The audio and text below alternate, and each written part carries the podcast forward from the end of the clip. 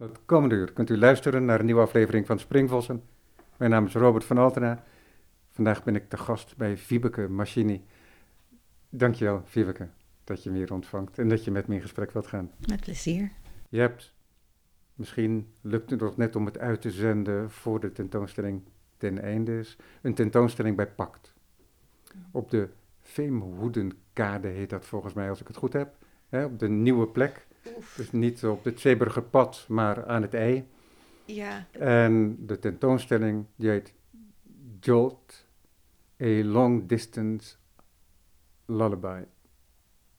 En dat is een installatie, één werk van de tentoonstelling. En die tentoonstelling die bestaat, even een korte beschrijving, uit allerlei kleine schermpjes. Ik weet niet waar die vandaan komen, dat kan je misschien ongetwijfeld allemaal zeggen. Kleine horizontale schermpjes. Die zitten niet in een afgemaakte behuizing. Die zijn iets lager dan ooghoogte opgehangen. En die geven licht, die schermpjes. En die zijn in een bepaald ritme opgehangen. Ze zijn met elkaar verbonden met elektronische draden en ook aan een scherm. En er zijn zinnen op te lezen. We kunnen straks nog wel eventjes wat zinnen tevoorschijn halen. Ik had wat foto's uh, gemaakt, zodat we het in ieder geval paraat hadden, mocht dat nog van pas komen. Ja, op het scherm kan je eigenlijk niet ontdekken wat daar gebeurt op dat beeldscherm. Ja, dat is geloof ik een Instagram-account, als ik het goed heb. Um, er zijn inderdaad een, een, een, serie die van die meer horizontale displays of schermpjes te zien. En dan is er één soort centraal, wat groter scherm. Uh, waar inderdaad een, ja, een Threads-account op te zien is. Dat is een soort van uh, de Twitter van Instagram. Dat klopt. Ja. ja, daar had ik nooit op gekeken, dus daarom herkende ik het uh, niet. Ja. Mm -hmm. Zou je kunnen vertellen wat daar gaande is? ja, ik. Um, um, misschien zal ik beginnen bij wat er gaande is op dat ene centrale scherm. Uh, die waarop inderdaad dat, dat Threads-account uh, gedeeld wordt, te zien is. Um, en wat er vervolgens uit voortkomt en in die zin meer uitgezoomd gaande is in de tentoonstellingsruimte. Um, op dat ene scherm en op dat ene account is een, uh, zijn korte berichten, um, signalen te lezen. Uh, posts uh, heten die dan in de vorm van zo'n account. En dat zijn eigenlijk geautomatiseerde posts die dus automatisch geactiveerd worden wanneer een elektrische aal die in een aquarium in Tennessee in de Verenigde Staten leeft. Uh, wanneer deze aal elektrisch ontlaat, wordt er automatisch een soort ja, een, een post, een bericht geactiveerd, gegenereerd. Um, en die is te lezen op dat account. Dit is oorspronkelijk begonnen als een Twitter-pagina. Pas kort zijn ze overgeschakeld op um, Threads als een soort nieuw platform. Um, dus zij, dat aquarium, die voorzag al in die diensten, als het ware. Ja. Dat bestond al. Ja. ja, dit is de reden dat ik een, een paar jaar geleden eigenlijk een Twitter-account zelf heb aangemaakt om, uh, ja, om dit account te kunnen volgen um, uh, van deze aal. En dat was inderdaad iets dat is door een, uh, ja, een stagiair van dat aquarium ooit als een soort uh, schoolproject opgezet. Uh, om inderdaad dat elektrische signaal te koppelen aan een uh, publiek platform, mediaplatform. Dat was in eerste instantie uh, ja, een soort van vermakelijke ontdekking voor mij. Er zijn weinig niet-menselijke twitteraars. En dus het was een verrassing dat daar een elektrische aal op de een of andere manier een weg had gevonden naar dat platform. Um, of toegang was gegeven. Maar er was ook iets wat mij eigenlijk steeds door de tijd heen steeds meer is gaan um, storen, uh, ergeren. En dat is dat de signalen zoals ze in taal omgevormd werden. Zo'n elektrisch signaal is natuurlijk een stoot, een elektrische schok. Um, uh, maar zoals ze op Twitter verschenen en inmiddels op, op Threads, uh, is daar een taal aangegeven. Dat is door een mens gedaan. En dat is um, een taal die heel erg gelijkt aan een soort komische stripboektaal. Dus dat zijn bam en zap en, en kablam en een soort, eigenlijk zoals je ze in een soort graphic novel, precies, graphic novel, ja. ja, zou lezen. Dus dat zijn een beetje een soort uh, onomatopeïsche uitspattingen die eigenlijk natuurlijk heel weinig te maken hebben, of die een, interpretatie zijn van die elektrische schok. Um, en dat begon me eigenlijk steeds meer te storen, omdat ik er meer, omdat ik meer te weten kreeg over waarom zo'n elektrische aal ontlaat stroomstoten uh, Want je was afgeeft. wel nieuwsgierig geworden. Ja, ik was wel nieuwsgierig geworden. Er zit iets heel eigenaardigs in een account van een elektrische aal. Uh, die, die door het aquarium, door de medewerkers van het aquarium Miguel genoemd is. Waarschijnlijk omdat het een Amazonische uh, aal is.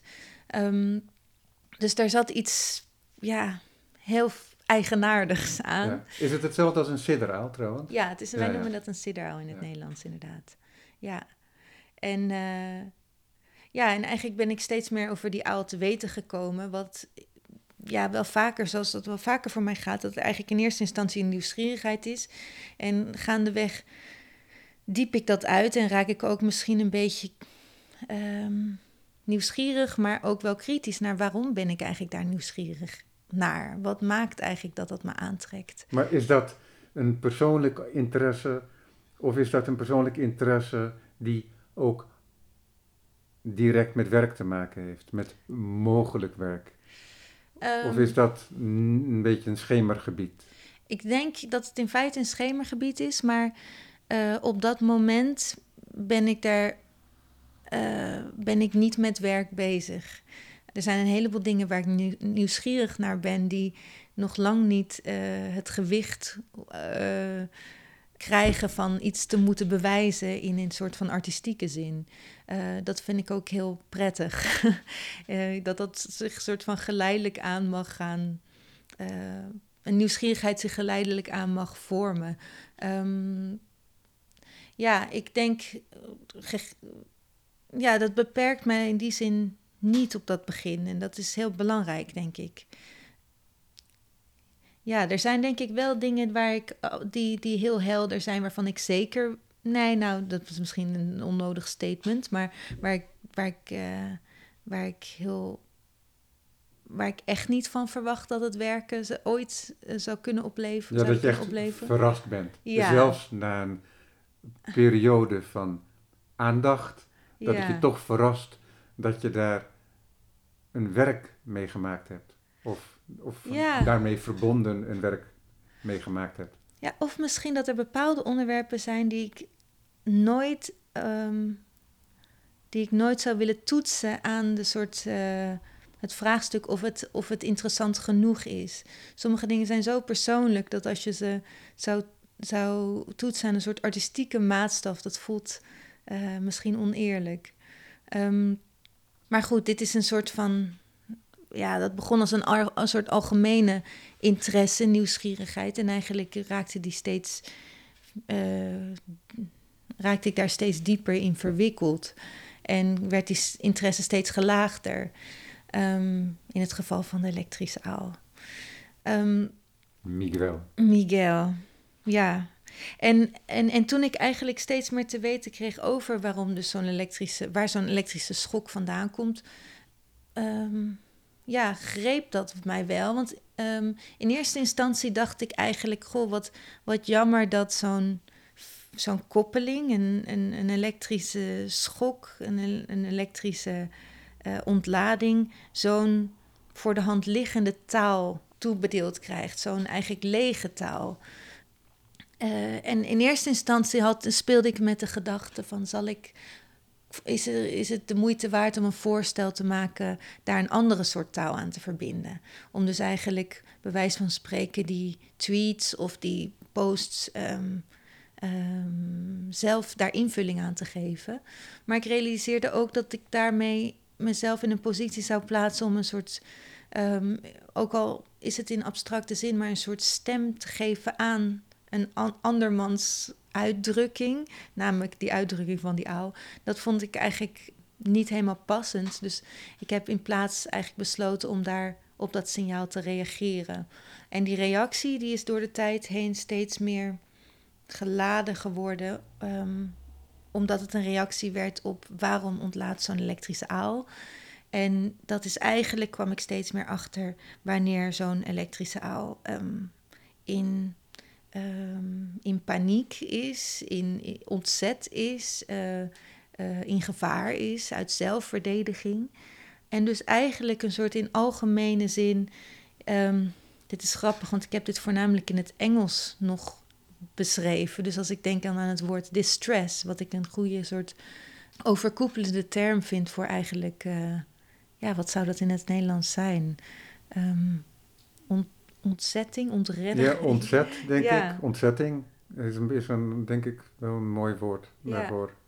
Want het is, uh, het is een soort ongemak, maar dat kan uit angst, gevaar of fysieke um, ja, stress of zo voortkomen. En dat activeert zo'n elektrische ontlading. Dus eigenlijk vond ik dat Twitter-account. Um... Is dat af te lezen? Want zo'n dier, had ik begrepen, want ik heb er heel eventjes wat over opgezocht, mm gebruikt het ook omdat hij heel slecht ziet, mm om zijn omgeving te verkennen. Ja. Uh, met kleinere stroomstootjes, denk ik dat dat dan heet. Ja. Maar hij jaagt er ook mee. Ja, ja, dat is Die zo. jaagt er ook mee. Dus, maar is dat te onderscheiden? Nou, het is wel te onderscheiden dat de hogere stroomstoten, die zijn inderdaad als, meer als wapen bedoeld. Uh, maar dat kan ook dan verdedigend en aanvallend precies, zijn natuurlijk daar. Precies, Omdat je geen beeld hebt van het dier. Nee. Het is niet zo dat daar, we zijn overal gewend dat overal een camera bij hangt. Ja, nee, maar dat is er niet. dat is in dit geval, bij deze mooie vis, uh, is dat uh, niet het geval. Nee, dat klopt. En, um, en in die zin is het dus ook een beetje raden naar waar komt dat signaal? Wat, wat heeft dat signaal geactiveerd? We kunnen in real time zien, zelfs publiekelijk op zo'n pagina, dat het nu plaatsvindt of een seconde geleden plaatsvond. Uh, misschien met een kleine vertraging. Maar um, maar we kunnen alleen maar raden naar wat maakte dat het uh, dat die ontlading plaatsvond. En in die zin is mijn reactie ook een beetje in een soort van. Um, ik heb gereageerd in tekst en in een geluidscompositie, die eigenlijk ook een bepaalde openheid heeft. Um, het is namelijk, ik heb te weinig informatie voor een echte dialoog. Het is een beetje, het is, ik hoor een stresssignaal, ik verneem een stresssignaal en eigenlijk reageer ik op die soort um, nou ja, ontzetting, zoals we net dan uh, hebben gezegd, dat de, de, Nederlandse vertaling voor distress zou zijn. Dus dat is eigenlijk een beetje de, de, de aard van mijn reactie geworden. Van hoe reageer je op een signaal van ontzetting op grote afstand van een ander? Um, wat, wat kan je daar tenover, um, tegenover bieden? Wat wel interessant is natuurlijk, is dat er ook iets in zit van menselijke communicatie op afstand, waar we inmiddels behoorlijk aan gewend zijn ook. Mm -hmm. En waardoor er ook een um, heel scala van nieuwe signalen is ontstaan mm -hmm. om de woorden die uitgewisseld worden, de taal die uitgewisseld wordt, om die te kleuren, zodat de intentie duidelijk is. Omdat mm -hmm. dat niet altijd af te lezen is uit een zin of een opeenvolging van zinnen. He, dus daar wordt moet je ook vaak uh, raden, dus daarom moet je ook vaak eventjes de tijd nemen als dat soort icoontjes er niet bij zitten, om te zien wat er daar geschreven wordt. Mm -hmm. En als dat dan een bekende is, dan kan je nog altijd enigszins een toon ontdekken, maar die toon die zit niet in die tekst, mm -hmm. die zit in je hoofd omdat je de persoon kent. Mm -hmm. En in dit geval uh, weten we niks over de persoonlijkheid van nee. Miguel. Maar er zijn wel die reeks signalen. Maar dat vindt wel aansluiting bij die interactie die wij kennen als mensen op afstand ook. Zeker. En wat, en het is heel, het is heel eh, zorgelijk, Mhm. hè, jouw, eh, jouw eh, vragen. Hè? Dus je hebt ook in de titel het woord lullaby gebruikt. Dat is de, wordt, Miguel die wordt in zekere zin, al bereiken jouw berichten hem niet, Mhm. gekoesterd en getroost Mhm. wellicht met jouw woorden dan. Ja, dat was. er zijn eigenlijk twee dingen die ik daarop za- graag zou willen zeggen. Want ten eerste is eigenlijk precies wat je zegt. Het is heel erg in lijn met hoe natuurlijk zo'n platform als Twitter. Ik verwijs naar Twitter omdat het daar eigenlijk het project begonnen is. Ehm, zo'n zo'n platform is heel erg gericht op taal, op korte taal, op beknopte aantal tekens. Eh, eigenlijk ook een, een heel kort en geconcentreerd signaal. Je zou het, ik ben ook steeds meer over Twitter gaan nadenken als een soort elektrische ontlading. Eh, zeker de manier waarop veel gebruikers een, een, een platform als Twitter zijn gaan gebruiken, als een soort, ja, kunnen we wel zeggen, een ontlading van ja, een ongefilterde ontla- Ja. ontlading ook inderdaad. ja, maar die, kort die toch vaak ook distress signals zijn, Absoluut. om eh, dat Engelse woord dan te gebruiken. Absoluut. Ja. Dus ik denk, die, die, daarin vond ik ook, eh, is mijn, mijn, mijn, mijn opvatting van zo'n soort, van dat medium ook eigenlijk eh, een beetje veranderd of, of verdiept. En aan de andere kant, ehm, de lullaby, ja, dat heeft een hele belangrijke reden dat dat woord daar staat in die titel.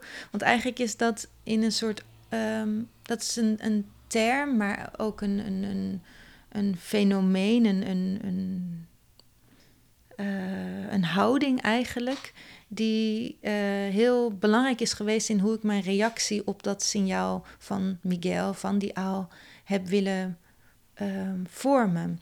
De lullaby is iets wat, wat, wat in de afgelopen jaar misschien meer eh, op mijn ehm, op mijn kaart terechtgekomen is. Als in, ik ben me daar steeds meer in gaan verdiepen. In het Nederlands noemen we dat het wiegelied dan. Maar ik vind lullaby wel een mooie term, ook omdat het lallen een soort van de, de, het neurien als, als term, een soort onomatopee weer in zich heeft. En ehm, wat ik heel mooi vind aan lullaby als, eh, ja, als, als traditie eigenlijk, want het is een traditie die over de hele wereld bij menselijke gemeenschappen plaatsvindt. Ehm, eh, die eigenlijk inderdaad bedoeld is vaak om kinderen of, of eh, ja, gerust te stellen, eh, in slaap te lullen. Dat is de ouderwetse soort term. Ja, te harmoniseren. Ja, ja, het is een soort. ehm, en eigenlijk is het een. Het wordt soms als muziek genoemd, maar eigenlijk je hoeft er niet voor te kunnen zingen. Eh, je kan het ook neurien, zo wordt het ook vaak uitgevoerd. Ehm, en wat ik zo mooi vond aan de lullaby is dat het eh, twee kanten op werkt. Dus een lullaby ehm, is geruststellend zowel voor degene naar wie het wordt uitgevoerd of eh, ehm, naar wie er wordt gezongen of, of ge, geneuried, als wel voor de zanger zelf of de neurier zelf. Ja, wat interessant is ook natuurlijk, is dat dat vaak, want je noemt het nu neurieën, maar het zijn ook vaak liedjes. Dus er Mhm. zijn ook vaak woorden aan verbonden. Ja. Maar die woorden die doen er minder toe dan eh, klank en Mhm. intonatie. Ja, En dat is Ja. interessant natuurlijk, want dat is ook eh, hoe er met dieren wordt gecommuniceerd. Bedoel, die horen natuurlijk wel een bepaald signaal en een bepaald woord, maar wat veel belangrijker is, is klank en intonatie. Mhm. Ja, en wat ik wel een mooie toevoeging nog daaraan vind, is dat is iets wat ik pas recentelijk te weten ben gekomen, is dat eh, belangrijker voor degene naar wie het gezongen wordt, zeker de intonatie, de toon, eh, de, de, de harmonie ervan. Maar de reden dat heel veel, eh, zeker oudere lullabies van over de hele wereld, vaak hele duistere teksten hebben, als ze tekst hebben. oh, dat Ehm, weet ik niet. hè. Ja, dat ik, is... weet, ik weet ook hoegenaamd, hoegenaamd niets van wiegeliederen. Ik ben de wiegeliederen die mij toegezongen werden, ben ik vergeten. Ja, is dat zo? Ja. Zou je, ja, je zou ze wel herkennen, denk ik. ja, dat denk ik wel. Ja. Ik kijk ook wel eens een film natuurlijk, dus dan komt er ook wel eens wat langs. Ja, Maar ik zou er niet één... Ja, jawel, nu. Maar dat komt van een Spaanse vriendin die, die zong dat wel eens. Uh, uh, Heb je hem paraat? Duerme mi niño.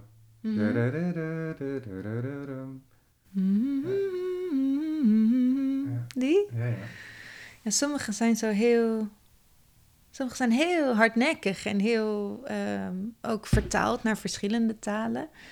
Maar zeker de, dus de ouderen, want dit is eigenlijk een vrij lieflijke, hè, slaapt mijn, mijn kindje uh, of mijn kind, die jij nu noemt. Ehm, maar de ouderen, een beetje zoals oudere sprookjes, zijn eigenlijk heel vaak heel grim. Dat zeker. Ja. En, um, en de reden daarvan wordt nu, uh, daar is nu een hypothese voor, en dat vind ik eigenlijk, vond ik prachtig om te, te leren, um, dat die lullaby die vindt vaak plaats s'nachts of in een stil, verstild moment waarin een kind bijvoorbeeld uh, uh, gaat slapen of zou moeten slapen. En uh, vaak vanuit een soort moederfiguur die dit zingt, traditioneel gezien. Hè? En um, nou werd er eigenlijk voorgesteld dat die teksten zo um, ja, complex waren en zo getroubleerd omdat, uh, omdat het eigenlijk ook een moment is voor die moederfiguur om eigenlijk haar zorgen en haar angsten en uh, ja, eigenlijk haar, haar, haar diepste geheimen misschien wel te ontsluiten naar iemand die geen mening zal hebben. Ja, ja. Dus eigenlijk een soort van toevertrouwen aan, aan, aan een luisterend oor, maar die nog niet de betekenis van taal kent. Dus het is een soort van ingekapselde uh, ja, ontlading ook, eigenlijk van die moeder, die misschien geen, niemand anders heeft om naar dat verhaal te luisteren. Uh, maar zolang het al in een, in een, in een harmonieuze melodie uh, gezongen wordt, is het is het, doet het functie uh, voor het ja. slapende kindje. Heel mooi in de relatie tot je werk, Jolt inderdaad. Omdat wederzijds, wel, die, mm -hmm. jouw signalen komen sowieso niet bij het dier terecht. Maar ik kan er wel kennis van nemen. Mm -hmm. uh, maar ze worden er wel door opgeroepen, omdat er een signaal is waar jouw programma, neem ik aan, dan daarop reageert. Mm -hmm. Ja, want ik neem aan dat je dat geautomatiseerd hebt. Ja, ja, het is inderdaad, het is geautomatiseerd. Ja, maar, maar, maar er zit een soort reflectie in, sorry dat ja. ik je onderbreek, maar er zit een soort reflectie in die enigszins lijkt op wat je nu uh, beschrijft ja. over die traditie van het wiegelied. Zeker, zeker. En dat is dus eigenlijk de, zeg maar de, ja, logica is niet helemaal het juiste woord, want het, het is een, ook een intuïtieve soort proces, maar het is wel de, de, de, de, de logica van de lullaby, die soort van wederzijdse werking, functie ervan, is wel iets wat ik heel erg heb, heb willen herkennen in dit project en erkennen. Ook denk ik omdat ik zelf in een soort van mm, uh, conflict zit met hoe ga ik om met signalen van, van, van ont, ontreddering en ontzetting. Vanuit, in de ruimere zin, in, in de, ruimere zin, in de Ja. wereld. En wat, wat heb ik daartegen, daar, daarvoor te bieden, zelfs als dat signaal niet in fysieke zin aankomt. Ehm, en in die zin, want je zegt inderdaad, het signaal komt niet aan bij Miguel in dit geval. Mijn reactie komt daar niet aan. Die, die vindt eigenlijk plaats in die, die ruimte, die kunstruimte pakt. Hier in Amsterdam, wat uh, een plek is die op grote afstand is. Dat is absoluut waar. Um, en in feite niks te maken heeft met het aquarium. Maar dus de manier waarop ik er op dit moment over nadenk, is meer als een soort, uh, bijna als een soort altaar. Zo van je, weet je, op het moment dat er iemand, uh, is onlangs iemand in mijn nabij uh, omgeving overleden. En daar brand ik dan toch kaarsjes voor. En daar denk ik dan toch aan. En ja, en dat is een soort van, die, die, dat kaarsje wordt door niemand dan mijzelf gezien. Maar het is to, toch een soort van abstractere zin van aan iemand gericht. Ja, maar ook aan jou zelf. Ja. En dat is sowieso, denk ik, wat een kunstenaar doet. Er is een publiek, een kunstenaar, een collega van je, die zei tegen me: een kunstenaar wil altijd gezien worden. Ik sprak hem over een componist, maar die niet wilde dat zijn composities werden uitgevoerd. Mm. En hij zei van ja, een kunstenaar wil altijd gezien worden. Mm. Dus je hebt kennelijk altijd uitzonderingen dan, maar over het algemeen is dat zo. Dus dat is er. Dus je ruimt in zekere zin altijd ruimte in voor mij en de Mhm. rest van het publiek. Maar het is ook voor jezelf. En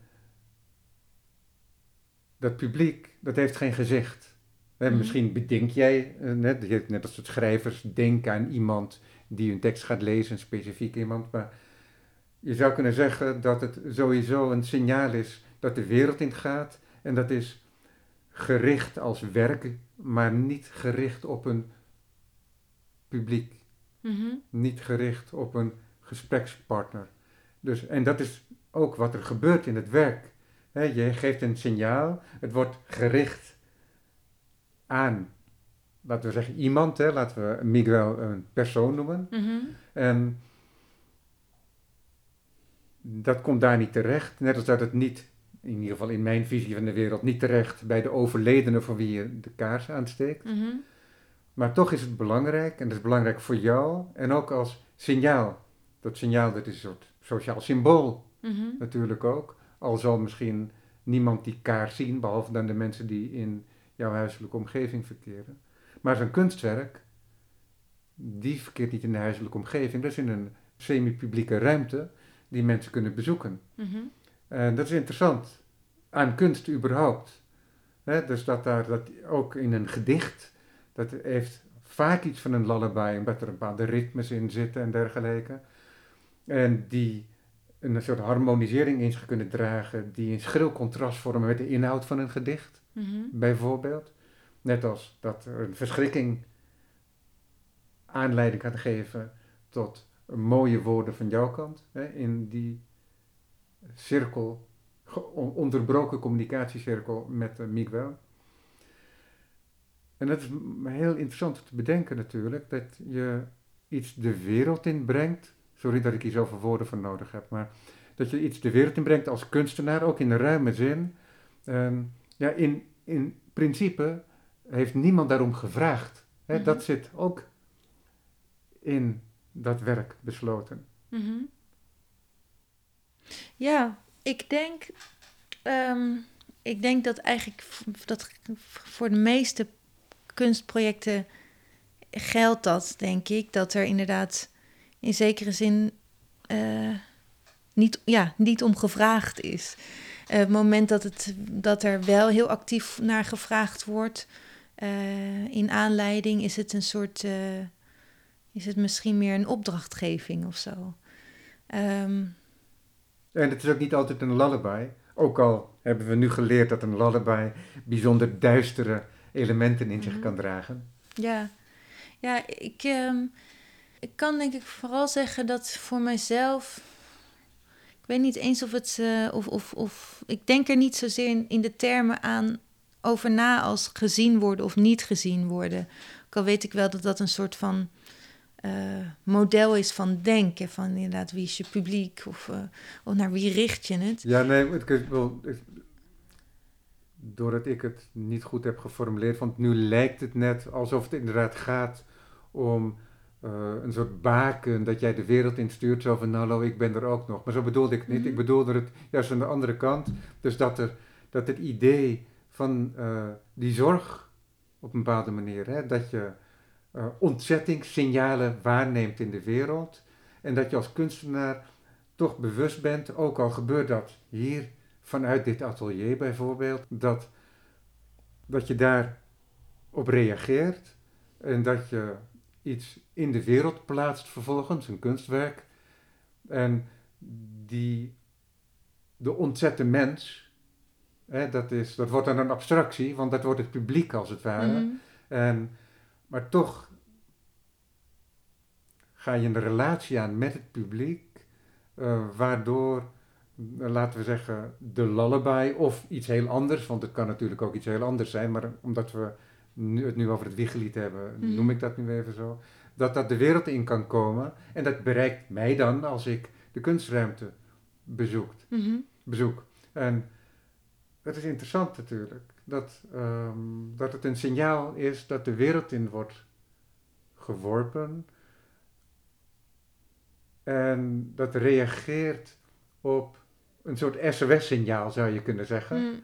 En jij werpt weer iets terug in de wereld, hè, de Mhm. boei. Mhm. Eh, sorry voor deze, deze slechte analogieën. Ehm, en ja, die kan niemand pakken, weet je. En Mhm. ik heb die gepakt, want ik heb het gezien. Dus ik heb er eventjes ehm, in verpoost, als het ware. Mhm. En het is heel mooi om dat te bedenken, dat dat... En dat is hoe dat werkt natuurlijk Mhm. ook. Hoe kunstwerken werken. Dat is niet alleen maar een bericht aan een bekende, maar het is een bericht in het algemene, dus het is particulier en ehm, veel breder tegelijkertijd. En, het Ja, is, ja. en wat zo mooi is, is dat het, een, dat het iets is waar mensen en kunstenaars nu zo mee bezig zijn, is over de relatie met de wereld. En bij sommigen is het schuldgevoel zo groot dat er eh, een activisme Mhm. voor in plaats komt, waarvan je bijna niet meer kunt zeggen of het een kunstwerk is of niet. Maar dat zit heel duidelijk in dat werk ook opgeborgen. Mhm. Dat komt heel erg Ja, ja. tot uiting, vind ik, Ja, daarin. nou mooi. Ik, ik denk, eh, voor mij is het vaak zo dat ik een, ehm, dat weet ik eigenlijk pas sinds kort, nadat een eh, bevriende curator dat over zichzelf zei. En toen dacht ik, ja, zo leeft dat voor mij ook.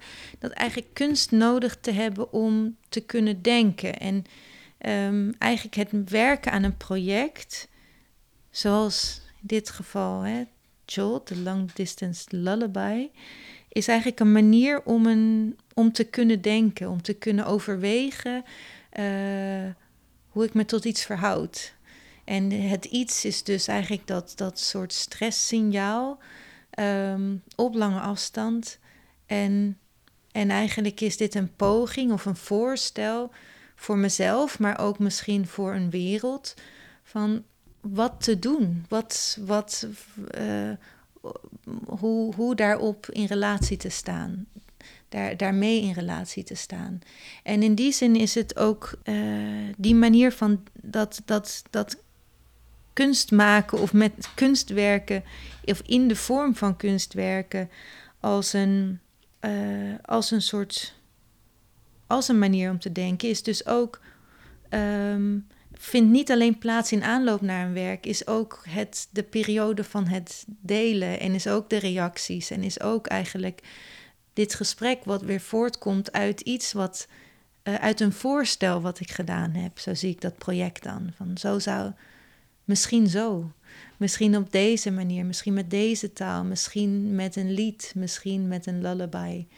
Ehm, terwijl jij zo daarover sprak en eigenlijk over die soort. ehm, eh, en over de boei, dacht ik dat is ook wel boeiend, want eigenlijk is dat natuurlijk ehm, hoe een Twitter-platform ook weer werkt. Zij het in een heel erg gesimplificeerde manier, maar ehm, dat signaal, een Twitter-bericht is aan iedereen en aan niemand gericht.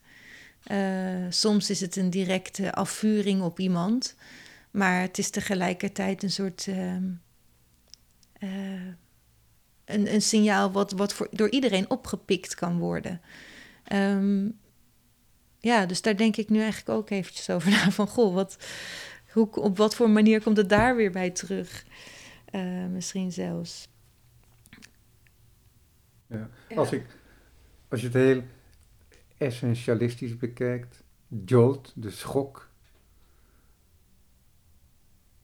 dat is ook iets wat heel elementair in jouw werk zit. Hè? Zoals ik dat heb gezien nu, en ik ken je werk niet Mhm. goed genoeg om dat soort algemene uitspraken te doen, dus daarom is het een beetje tentatief. Mhm. Maar, hè, want ik herinner me dat jij een werk presenteerde tijdens de pandemie.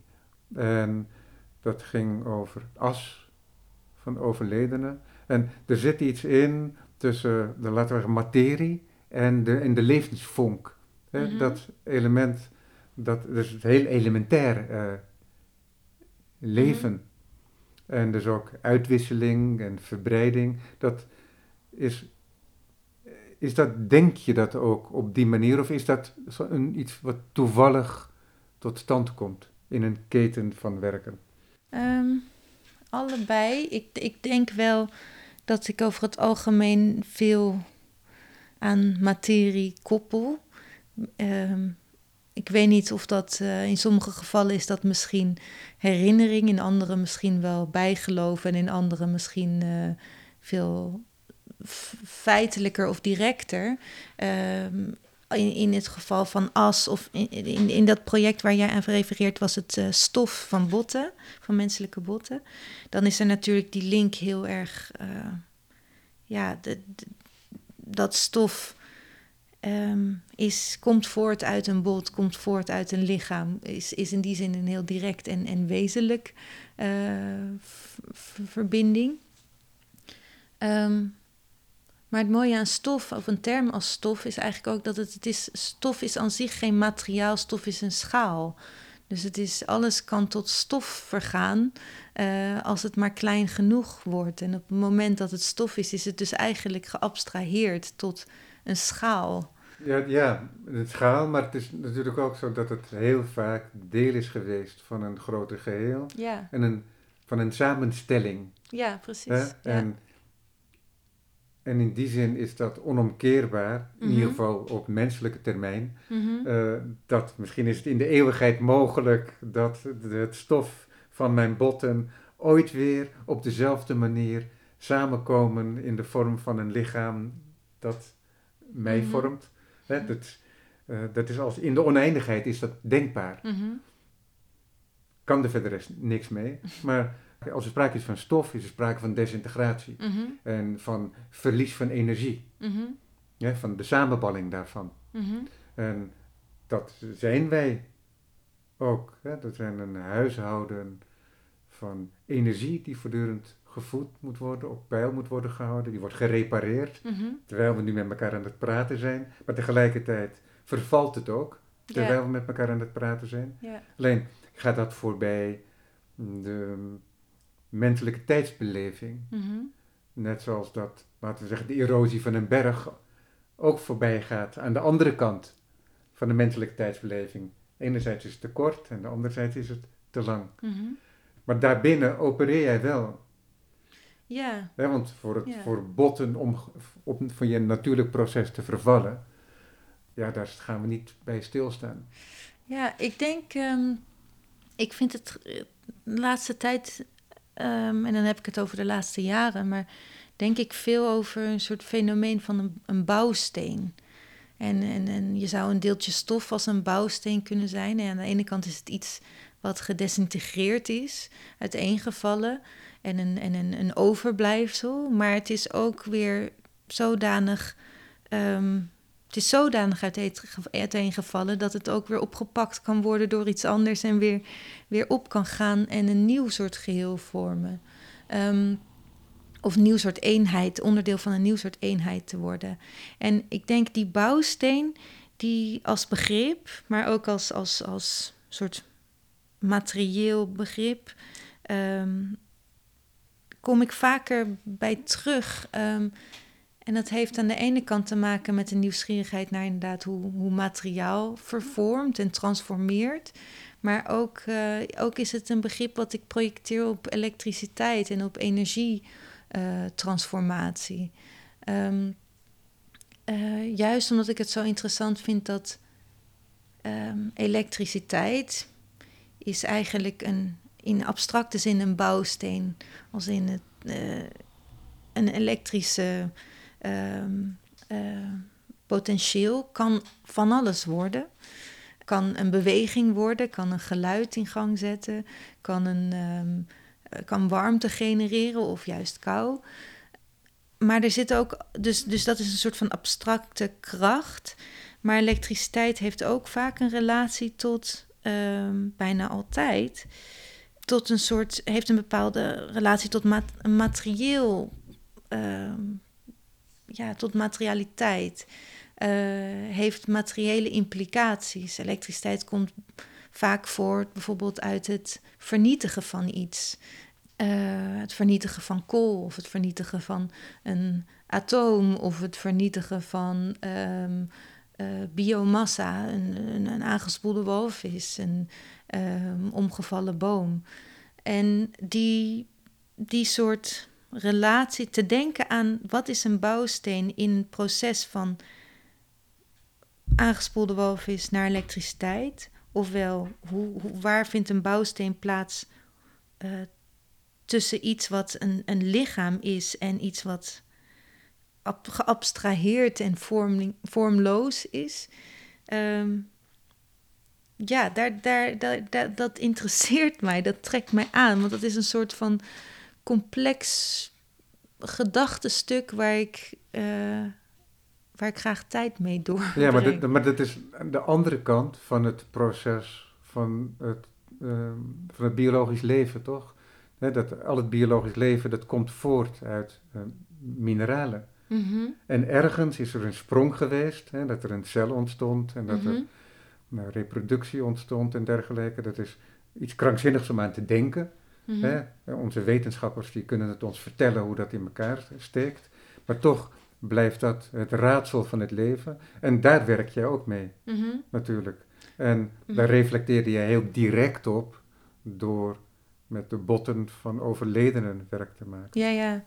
Ja, wanneer iets, je beschrijft eigenlijk van wanneer iets van chemie naar biologie ja. uh, overspringt. Of inderdaad, in, in, in het geval van die botten, werken met die menselijke botten, was, het, was dat vraagstuk, vond eigenlijk plaats in wanneer iets van een subject naar een object ja. uh, vergaat.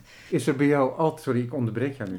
Nee, maar is er bij jou altijd een, laten we zeggen, maatschappelijke aanleiding die dan mm. in die cruise terechtkomt van energie en materie? Um, maatschappelijk hoe? Nou, bijvoorbeeld um, rouw, um, het omgaan met, het, met, met overlijden. in dit geval met Lullaby, Jolt, zo'n digitale plek waar je mm, de elektronische huishouding, laten we zeggen, mm. van zo'n uh, sidderaal mm. uh, tegenkomt? Ik denk misschien, het is grappig, ik heb er nooit zo over nagedacht, omdat het, ik denk dat er een, een maatschappelijke dimensie misschien aan zit, maar het is voor mij zeker niet de aanleiding of de essentie. Als ik denk naar wat, wat mij aantrekt tot het maken of tot het werken aan een project. Ik denk dat dat eerder in een soort. Um, ja, een soort poëtische patroon is wat mij aantrekt. En, uh, en waarom, wat maakt iets poëtisch? Dat is aan de ene kant omdat er een soort. Uh,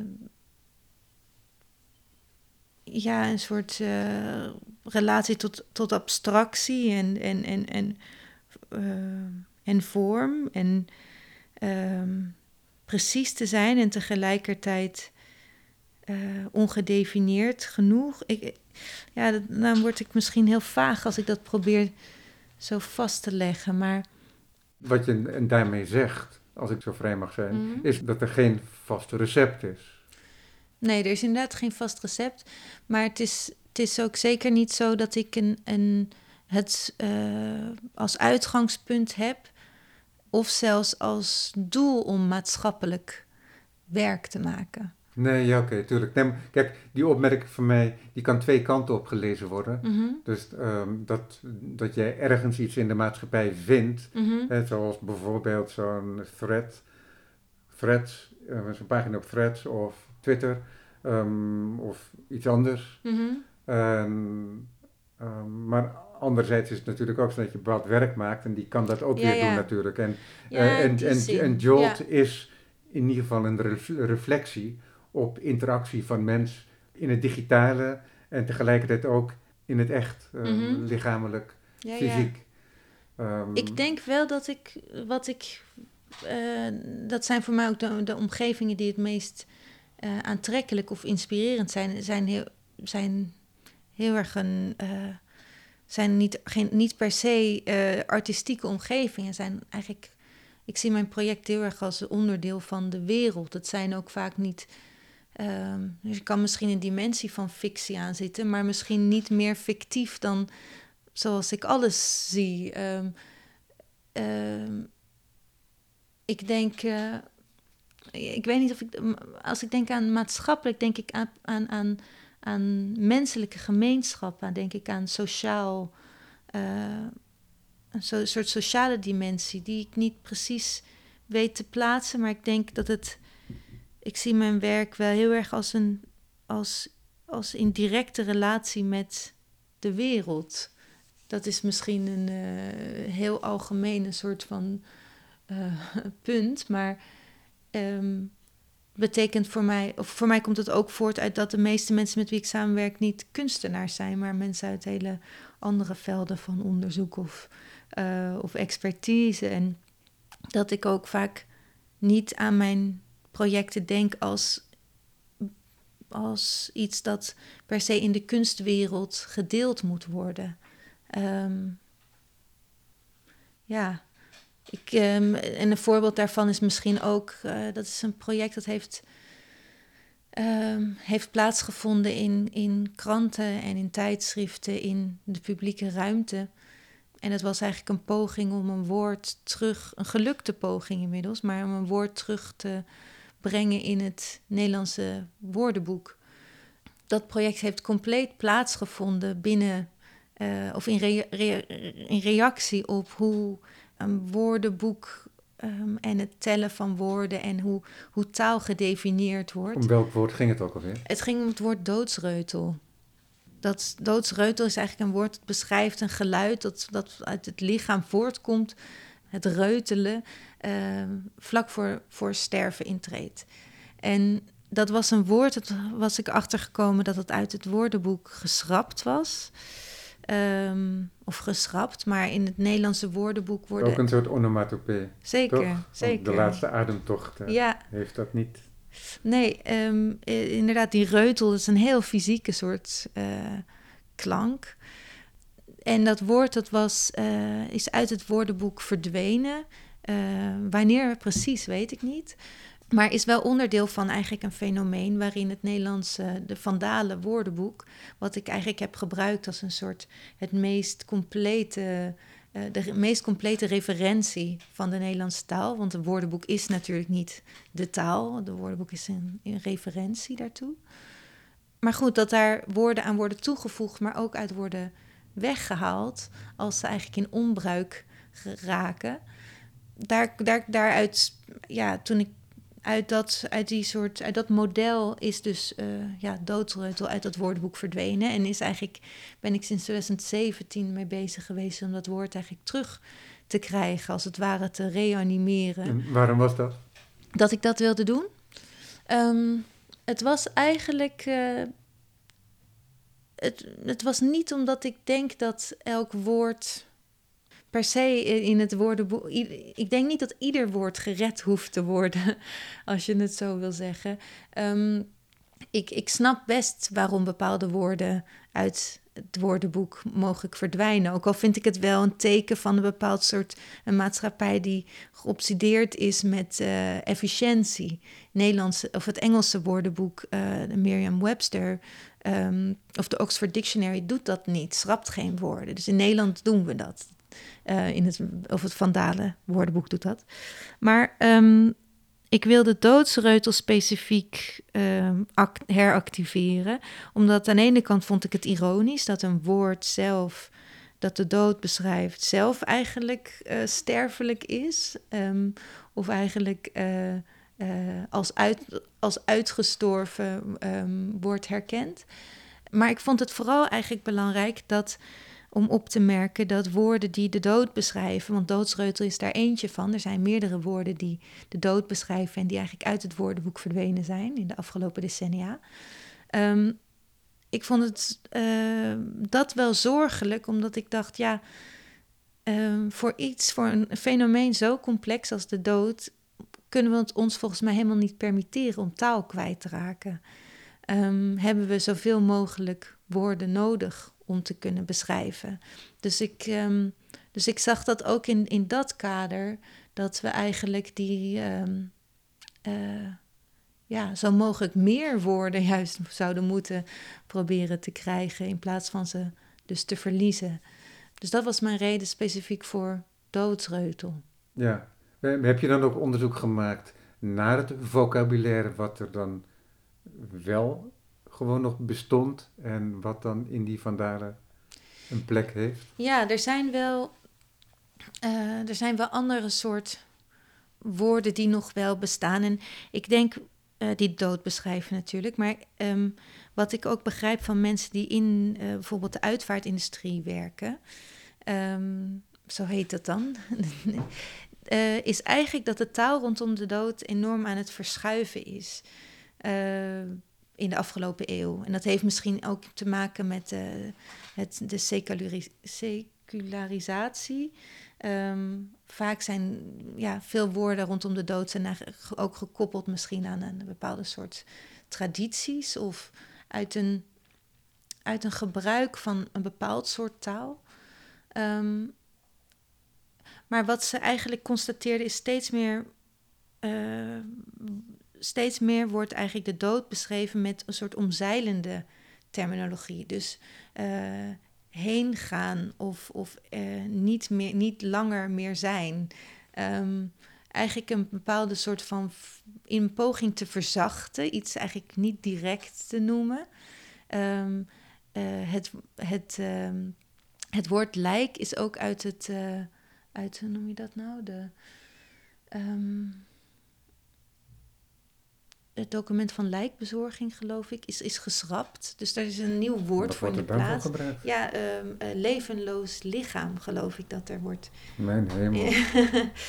en dat is eigenlijk in een soort van um, beweging. Een soort viering van het eufemisme.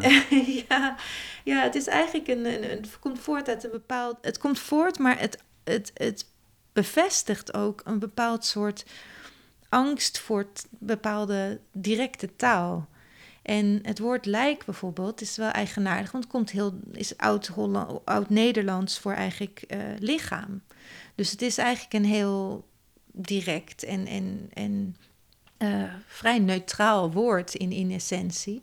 Um, maar. Um, Al is er natuurlijk een transformatie heeft er, uh, heeft er plaatsgevonden, waardoor ja. het een eigen plek en een eigen betekenis kreeg. Ja, en dat het eigenlijk een, een bepaalde soort lading of associaties krijgt, die, die steeds meer als aanstootgevend um, gevonden, steeds meer aanstootgevend gevonden worden. En ik denk een woord als doodsreutel zie ik een beetje in datzelfde.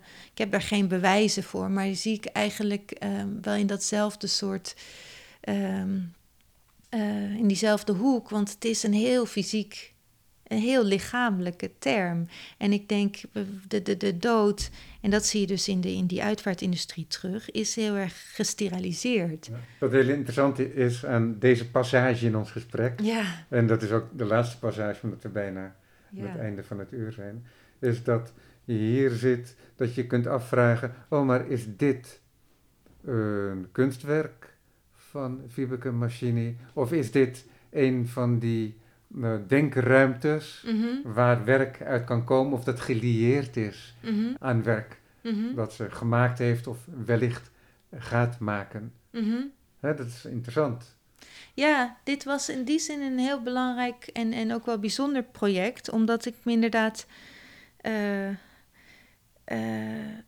het, het is een project wat me heel veel mogelijk gelegenheid heeft gegeven om over na te denken. Omdat, eh, nog even heel kort, het is dus, ik heb, dat, ik heb in eerste instantie een overlijdensadvertentie geplaatst in de krant uh, voor het woord doodsreutel. En dat was eigenlijk in reactie op um, hoe een woord levend of dood, of in bruik of in onbruik, hoe dat wordt herkend is doordat het wordt gedrukt in de publieke ruimte. Dus kranten, tijdschriften. Ja. Um, en daar zijn een soort automatische telsystemen voor, die dus eigenlijk definiëren: dit is de taal die in om, omloop is, en, en degene die daar buiten valt, is dus misschien niet meer relevant. Dus te plaatsen in de krant in de publieke ruimte gedrukt, was eigenlijk en... Een activering van dat woord in de publieke ruimte. Waardoor die dus eigenlijk automatisch in die soort telsystemen geregistreerd werd en weer een soort... Uh, uh, ja, inderdaad, um, herkend wordt, werd en meer kans kreeg op dat woordenboek. Ja, daar zitten al, ik ga je onderbreken, want we zijn echt aan het einde van het uur. Er zitten allerlei implicaties in waar ik nog heel graag met je over zou willen spreken. Maar laten we afspreken dat dat voor een volgend gesprek lijkt me, uh, dan overschiet. Dat lijkt me leuk, Robert. Philippe Machini. Hartelijk dank. We spraken in eerste instantie over Jolt, a Long Distance Lullaby, nog te zien of te zien geweest bij Pact. Ik uh, dank je wel, Viveke, voor dit gesprek. Dank je wel. En ik dank u voor het luisteren.